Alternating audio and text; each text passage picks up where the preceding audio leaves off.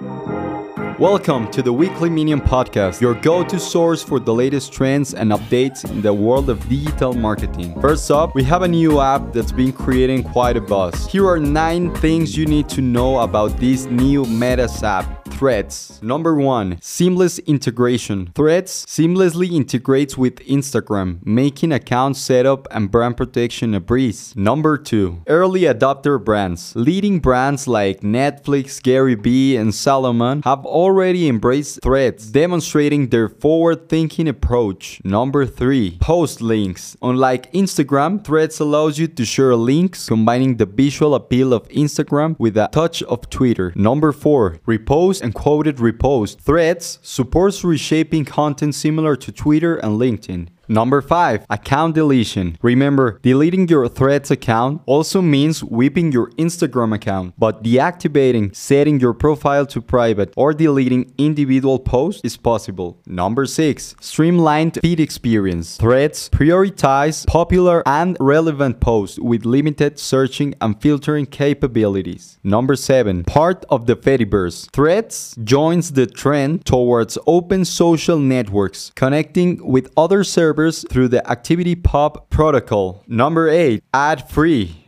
for now. Enjoy threads without ads. However, future ad placements may be introduced. Number 9. A resurrected brand, Metas has relaunched Threads from its original Instagram iteration, ensuring a trusted user experience. I'm going to leave Threads help page in the description to learn more about this app. Now, let's shift to another important article that addresses a growing concern in the digital landscape. The Federal Trade Commission, the FTC, is taking a significant step towards combating fake reviews and deceptive practices. In a proposed rule released last week, the FTC seeks to ban payment for reviews, the suppression of honest feedback, the sale of fake social media engagement, and more. If approved, following the public comment period, violators could face substantial penalties. This rule is a vital tool in leveling the playing field for honest companies, as fake reviews impact over $152 billion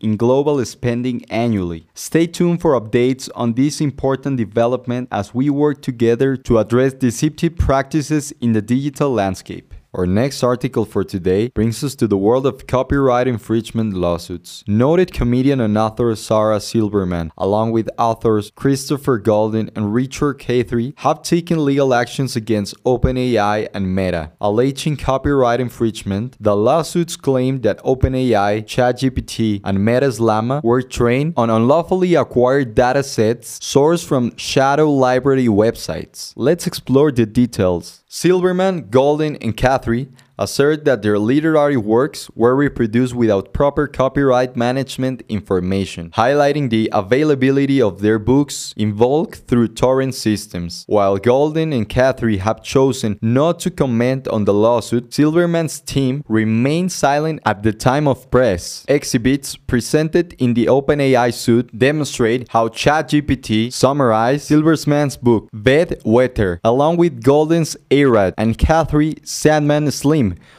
without reproducing any copyright management information. Before we wrap up, we have one more article. In a recent survey commissioned by Instiller, an email marketing specialist, consumers were put to test to see if they could spot AI generated emails. The survey aimed to explore the detectability of AI generated marketing and produce some compelling results. One striking finding revealed that less than a half of the participants were able to differentiate between AI generated and human generated marketing copy. This raises an interesting question about the impact of artificial intelligence on brand communications. Interestingly, Gen Z showed a better ability to identify AI generated emails compared to other age groups. The survey shed light on the evolving landscape of email marketing as concerns about AI in brand communications continue to vary across different generations.